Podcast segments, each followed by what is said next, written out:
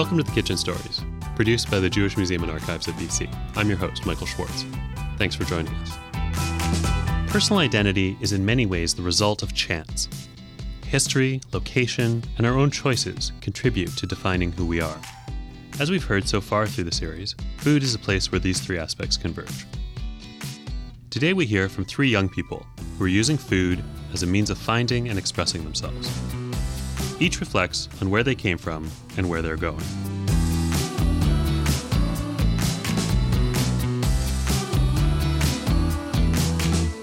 food has the capacity, I guess, to bring so fluidly, like during an event or during that that I like that whatever that thing is, and it's always different. I kind of want to like capture that, I guess, in a sculpture. Derya Akay is the spring artist in residence at the Burrard Marina Fieldhouse, operated by the Contemporary Art Gallery in Vancouver. During his residency, Derya has collaborated with women elders from a range of different cultural communities, cooking with them and learning the skills of their food histories. As a visual artist who frequently works with food, Derya is interested in the ways that storytelling and memories are embedded in the act of preparing and sharing a meal. Um. Okay, so this is bitter orange um, rind that has been rolled into a necklace and then cooked in. Usually, it's just cooked in white sugar, so it's orange. Okay. But I cooked it in like black coconut sugar. Um, apparently, it's easier on your blood levels. When you make it, you first you you grate the rind so that it's not too bitter. But my grandma told me to make a jam with that as well. So, like the preparation goes that you you uh, grate the rind for the peels, and then you cut them into slices, and then you make them into rolls and make a necklace out of them. And then you have to boil them in water for 15 minutes and then let them cool in that water and then change their water every day for about three, four days. Okay. And, t- and you taste it every day so that you, the bitterness is like at a level where you can handle it. So the sugar was really dark. Um, and when I mixed it, you mix the sugar and water and dissolve it and get it to a boiling. Um, and then after you've soaked them for that long, you cook them in that in the sugar water until it. And then the the grandma said that the syrup in between your fingers when you go like this, Yeah. which is like when you Mm, when you put your yeah when you pinch your two fingers with the syrup in between, you gotta get have to start getting like a little like tacky like it like there's a string.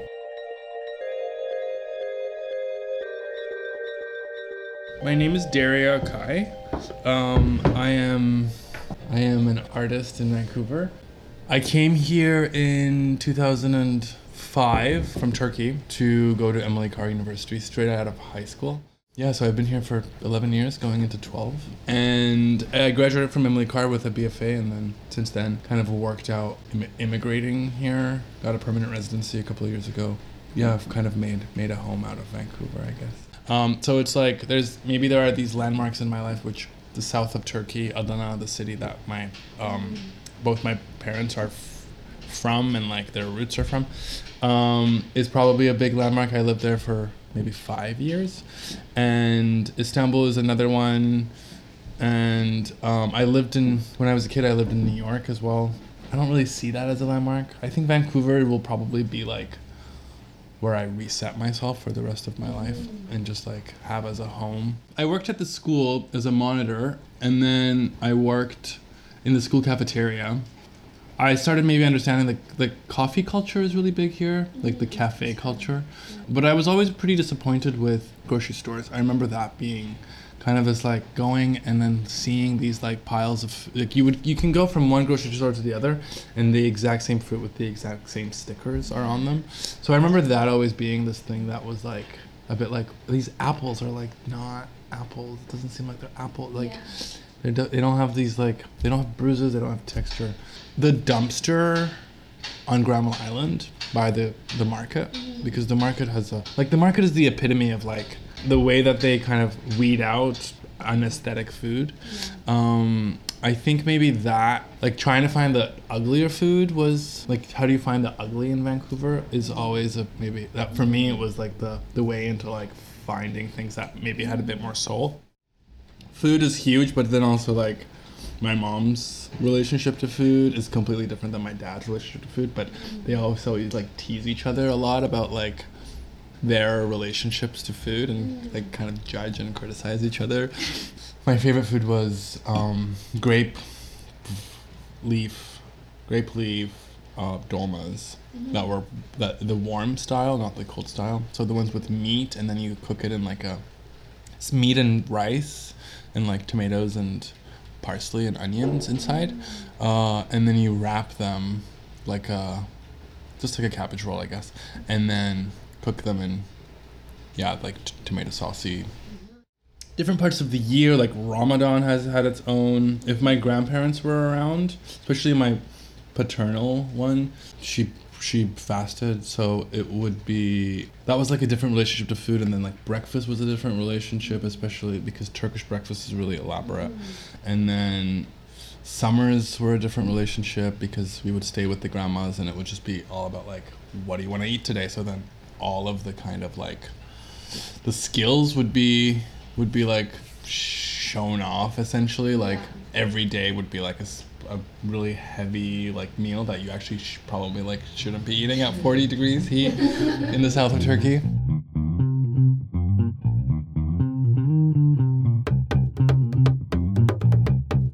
I remember there was like a divide in labor as far as like grandma would do most of it but my um, my grandfather was in charge of the onions because he could cut the like thinnest onions. That was his job. So he would just like cut the onions, like in his hand without a chopping board, just like doing it, kind of these like slivers.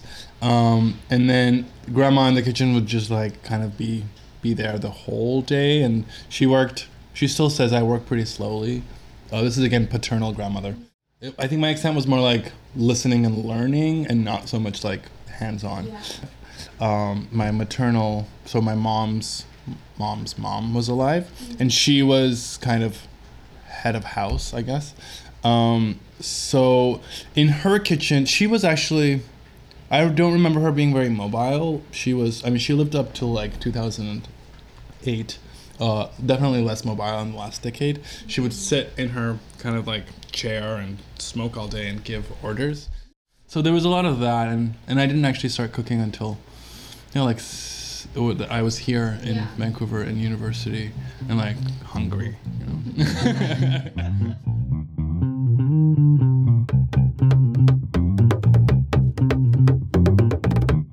I think there's, you know, this like idea of authenticity and that there's this like perfect recipe doesn't really exist and and from like my grandma to to another like to the neighbor essentially it'll be a it'll be the same name for the same dish but Yeah.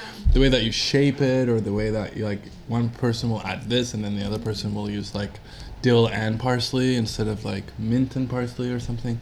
It's funny because they're like i don't know like do you put tomatoes in this? Yeah you do right? Like Yeah. she'll be kind of like Yeah. questioning.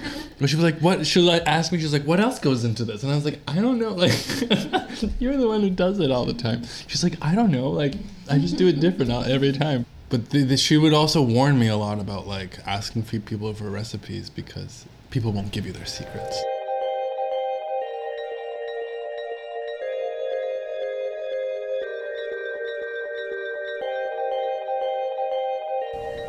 so for my entire life, I identified as being Japanese, Czech, Canadian, um, and now I tag on Jewish to that.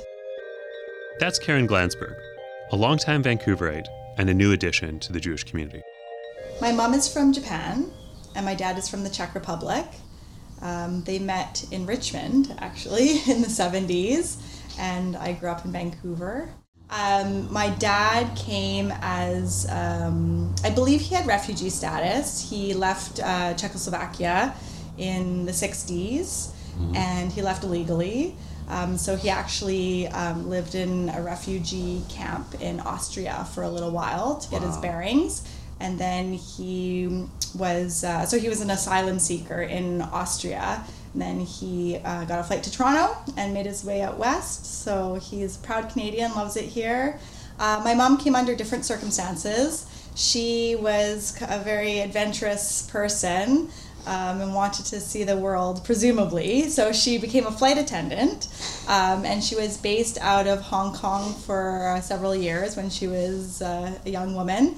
Um, and then in Vancouver, they needed to have some native Japanese speakers uh, to fly uh, from Vancouver to other parts of the world, um, or rather, probably mostly to and from Japan. Um, so she came as uh, a flight attendant as part of that first cohort of native Japanese speakers and never went back to live, that is. I always kind of identified, or I don't want to say identified, but I always felt a closer bond or closer linkage to my Japanese family only because that country was more accessible to me. You know, my mom being a flight attendant and she often chose to fly the Japan route so she could go home and, you know, see family and do her grocery shopping and that sort of thing. You know, as a kid growing up, I had the privilege of, of going back to Japan on probably every summer. My grandparents on my Japanese side would come visit us every year. Yeah. What did they think of it here? Um, they loved it. They loved it. They would always say the Japanese family always says, "Oh, the air here is so fresh," you know, that kind Yeah. of thing. Um, coming from bustling cities. Yeah, and my, you know, my grandma would kind of take over the kitchen, take over the household, which was a nice break for my mom. Yeah. And it was kind of fun to see my mom take on the kids' role and my grandma take on sort of the mom role. In Vancouver, um, everyone thinks of sushi or ramen as being Japanese, and they are, but those are just kind of the most high profile Japanese foods.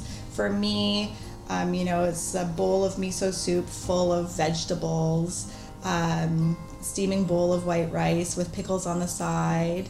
Uh, my favorite pickles were takuan, which is um, pickled um, daikon, and it's yellow, bright yellow color, and umeboshi, which is pickled plums. The really interesting thing about Japanese food is that it was all about share plates before share plates became like a trendy thing. Right. Yeah. And you mentioned before that your, your mom would go home to, when she went to Japan, she'd get groceries. Yeah. What what kind of stuff would she be looking for that she couldn't get here?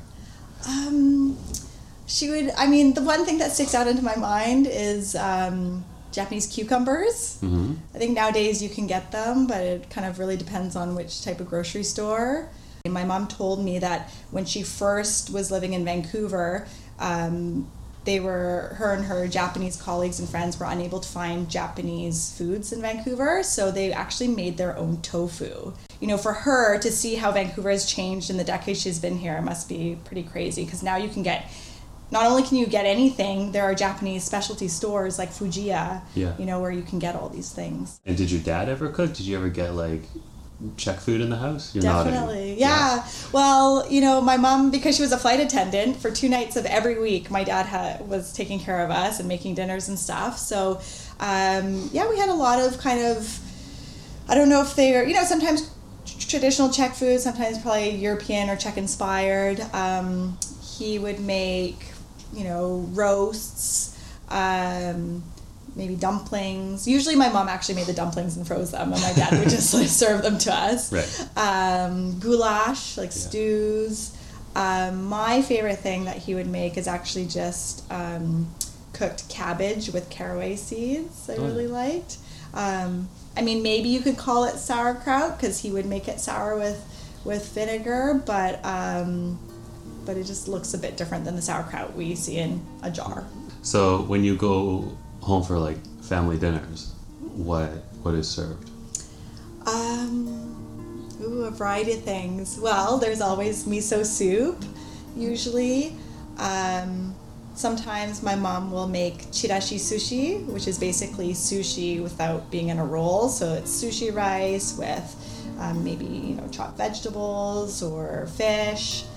Um, korokke she'd make, basically croquette. It's Okay. a potato croquette. Yeah. Um, so nice and soft in the middle and kind of crunchy on the outside.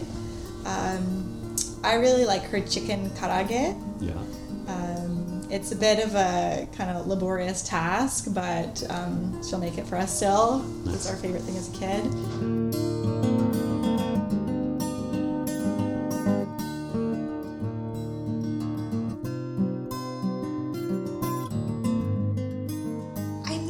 I mean, I I don't know if it's what I expected in the sense that like when I look at the bigger picture, and never in a million years would I have ever thought that I would live my life Jewishly.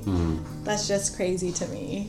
Um, even after you know a year after my conversion, it's still so crazy because I still feel like I have a lot to learn.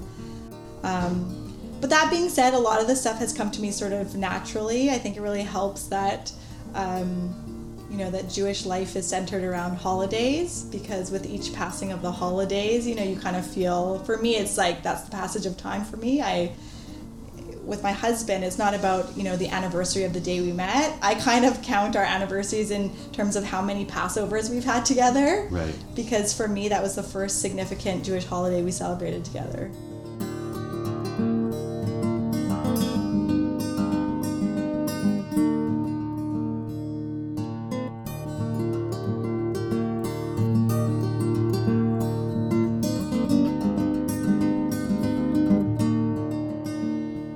Goals is actually to get into cooking more of the foods I grew up with.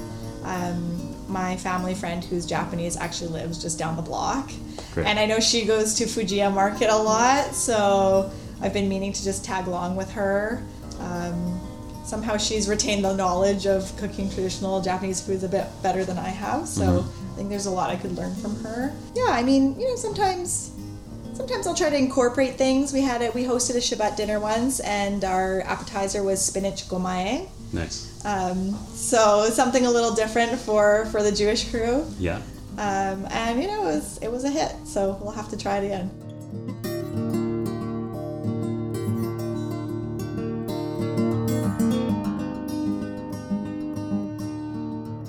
There's always the like. It's like sometimes it's debilitating because they'll be like, I want to make this thing, but I know when I start it's not gonna be that, or when I finish it's not gonna be that. So like maybe I shouldn't even start.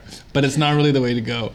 Uh, with food, I think I'm less. If I'm cooking for myself or if I'm doing a test run, it's less. Um, I'm less intimidated. Uh, but then, no matter how much I've practiced, I'm really intimidated when I'm cooking for groups of people. I think with taste, it's there's always, um, there's always like an ideal of like with look and with taste of like what I want it to look like or or taste like, and it's always I need to like I'm learning that it's like actually, taste develops with time. Same, and I think the same thing with art. It's like you cook something, and the moment you cook it, you taste it. You know, you can cool it down on a spoon. Yeah. No matter how much you cool it down, it won't taste that good because you're totally stimulated and your palate's broken down and it's really hot and it's just like not a good tasting soup. And then you're just like, okay, just trust that you've made this thing. It's got, it's it's still cooking. It's working. And I mean, it's you know, you're not like continuing to cook, but the same thing I feel like is with a, a painting that you've made. You don't keep adding things to it, but you when you put it away, then you look back at it in a little bit of time. Yeah. It's like you've calmed down about it and Yeah.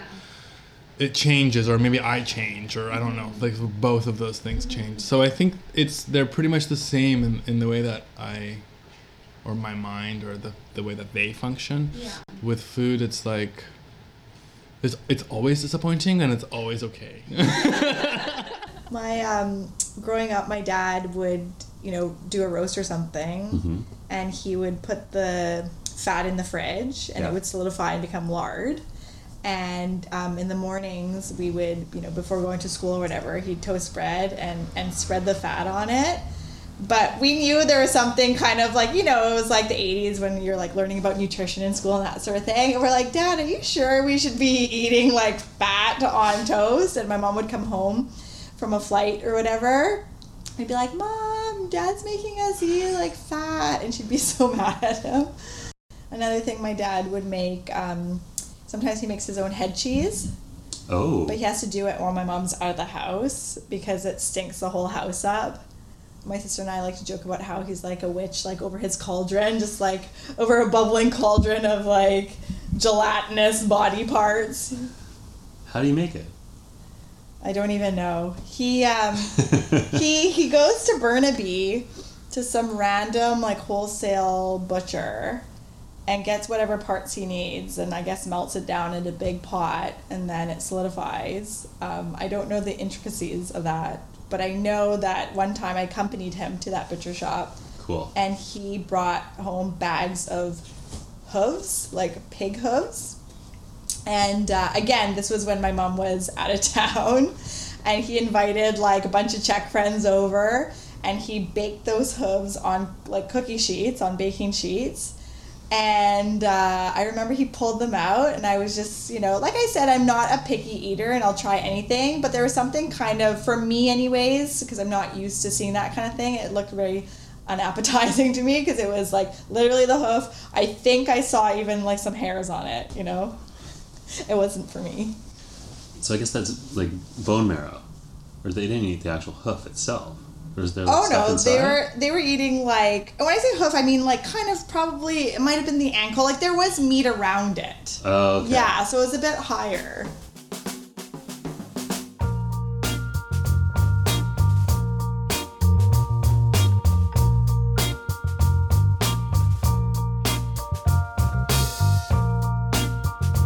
When you cook with other people, it's also about like learning from them and them learning from. You to allow people to make their mistakes or something. It's hard though. It's like hard cooking with people because you're just like, just let me do it all. I had a studio visit the other day and um, I was explaining the one of the food projects and and I think she could kind of sense the like what was what is the word not hostility but um, the frustration let's say in my voice about one of the projects I did and and how I was like, you know, it was like all it was was doing dishes, da da da, like kind of ranting about it. And she was like, maybe you just need more help. And I was like, oh yeah.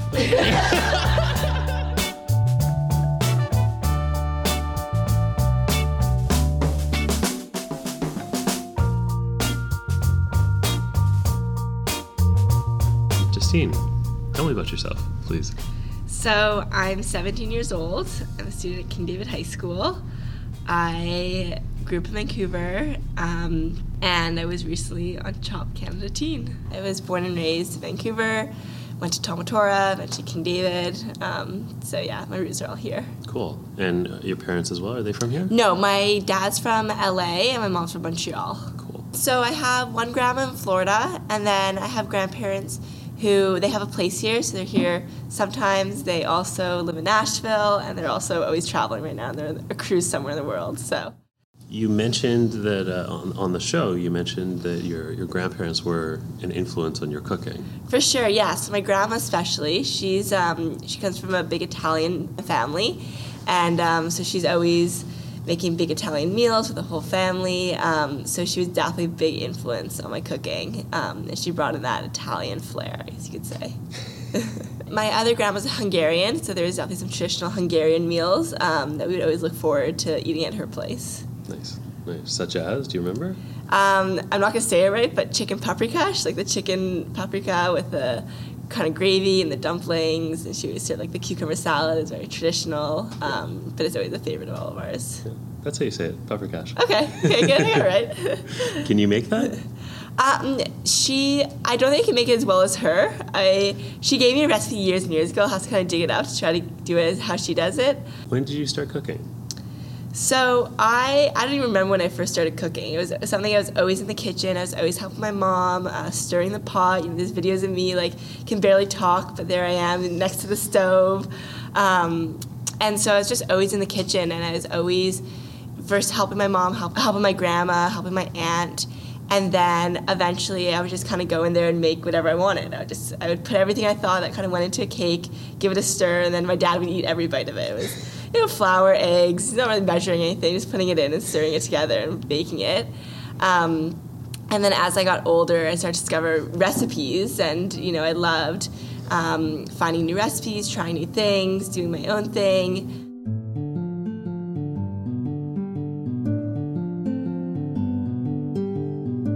Loved people like Julia Child and finding her recipes, and of course, I was always watching Food Network and seeing things there. So something I was just always in the kitchen growing up. So, tell me about this uh, Chop, this TV show. How did this come about? How did you get on the show? What was it like? So it was first. So my foods teacher, who I've cooked with for many many years, um, first at the JCC and at her house and all different places, and then eventually um, she got a job working at King David. And so she got an email about it um, that they were looking for teen chefs, and she said, "Justine, you have to do this." So I, I applied online, and um, I got a phone interview pretty quickly afterwards. And I had an interview on the phone, and then I didn't hear from them for a couple of weeks, and they said, "Okay, we're in Vancouver, and we're doing in-person screen test interviews." So I went to this hotel downtown, and they do a interview in front of a camera, see how you respond. They ask you questions about food, ask you questions about your family. Um, and then I found out, I was actually on March to Living when I found out that I was going to be on the show. And it was top secret, no one could know. I couldn't tell anyone, and here I am freaking out. And, um, and then the beginning of June, they flew my mom and I out to Toronto to film the show. So, for example, the person, the guy that got out first round, he did the interview right afterwards, Mm-hmm. and same with the girl the second round. She did her interview right afterwards. But then me and the finalist, um, we had to go back the next morning. So it's just we would have been there until midnight. So are you watching yourself on tape and commenting? No, they they have just a big book of notes, and they're saying, okay, you said this, and you did this, and you did this, and like, what was you, what were you thinking here? Um, and so they they're asking very prompting questions to try to get exactly what they want. And you remember? How do you remember it if it's all It's a rush? Yeah, it was definitely all a rush, and some things they have to kind of really remind you, or they ask you things, you know, oh, then you looked over your competitor's dish, and what do you think of that? And I'm like, I don't remember, like, you know, you have no idea. They definitely try to build the drama and build the suspense, and they they build a whole story for you to very much stick to that story. What were some of the uh, crazy ingredients you had to work with? Well, the first round I had the canned flaked ham, which I've never eaten or seen or done anything with. So that was a bit of a, you know, what do I do? Um, and then paired with you know chocolate mint cookies and gorgonzola cheese, and then there's cherries. Um, so that was I think pretty difficult, and a lot of the judges said you know that was a really hard basket, and I agree. So uh, was it was it a stressful experience? Was it fun? it was super fun i found i found you know it was it was stressful leading up to it and the anxiety kind of leading up to it but when i was actually cooking everything kind of went away and i was in my own zone and you know there's all these cameras and white lights and the kitchen is so hot because it's not a proper kitchen. It's a studio kitchen and you have four gra- gas stoves going and gas grills and then white lights and then so many people. So it was just and you're running around. So i found that you know it's very physically demanding. Um, but when I was actually cooking, I really, I just was so in the zone. And I joke with people, I think my mom was more stressed because she was sitting in a room watching it with all the other moms. So I think, I think that would have been more stressful for her. Do you find uh, cooking is like a meditative experience? Totally. Like if I have a busy week at school or just have like a lot of stress or I just want a chance to relax, you know, make myself a nice meal or a good dessert or something like that really always just brings down my stress level. It's my, my calm place for sure, the kitchen. Feel that this uh, was like a um, a good reflection of your abilities, or like would you prefer, if you had had your dream basket, like what would you prefer to have made? Oh, I don't know. It was yeah, it was an interesting question. If I had my dream basket, like I think this was definitely a good you know test of my skills, and I I've never considered culinary as like my path kind of thing. I, it was always a hobby. It was always something I love to cook, but I could never imagine myself you know working in a kitchen or doing anything like that. It's just a really hard career, and this at least showed me more that hey, if you want to do that, you can. You definitely have the skills and the ability to, and the creativity to. And so that was a really great validation just for me. As far as kind of my dream basket goes, I I would never pick ham. I'm very lucky how everything played out in the sense that it was all stuff that I could work with and I kind of knew what to do to some extent. So I think you know luck definitely played a big part in my winning. It was just it was everything kind of worked out to my favor too. Mm-hmm. And do you uh, like to use like uh, different international cuisines? Like, are you familiar with like flavor groups? Yeah, I've traveled quite a bit, and so I love to kind of bring different influences throughout my cooking. Um, my mom also she likes to cook all different nationalities, so I've also been surrounded by that. Um, so I love using like Thai flavors, Japanese flavors. Here and there, I'll like do some Indian, um, and then of course lots of Italian. And so yeah, I definitely love to you know explore new flavors. So my mom, my mom's always been a good cook, and she's always been in the kitchen, and um, she loves to make new dishes and you know try not to repeat her dishes. So she's always been great. My aunt too is also a great cook, and we always lived really close to each other, and so I would be cooking at her house, and my house. I would actually, I'd be at her house, and I'd call my mom and say, "Mom, what are you making for dinner?" And then I'd see who has a better dinner, and I'd go to that house. And then, of course, my grandma has always been a great cook. Um, and so just really been surrounded by those people uh, my family that's really just pushed my food path and made me love cooking and love food. Do you feel that uh, food puts you in touch with your uh, your identity, with your Jewish heritage, with your Italian heritage? How does that work out? I think for sure. I think you know, as I was saying, together is the thing that brings us all together, and so we we have you know big family dinners with everyone, and I always say we have like latkes and lasagna. Like we have both sides of the family there, and um, it's you know so many Jewish holidays revolve around food, whether it's Passover, the Passover Seder, or every week at Shabbat. You know, me and my mom always make a challah together, and so it's those kind of things of food that bring us together and that that really help us celebrate and help us, yeah, help us be a family.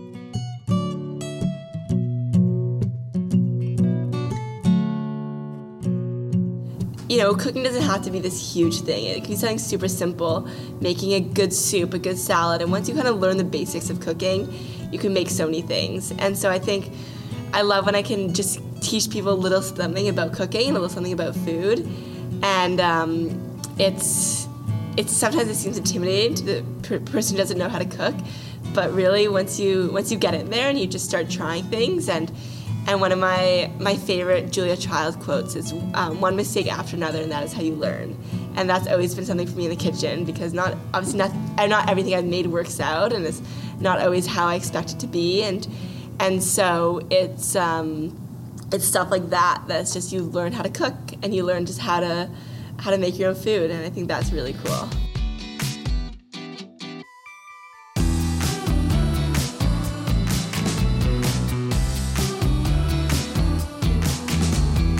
Kitchen Stories is produced by the Jewish Museum and Archives of BC.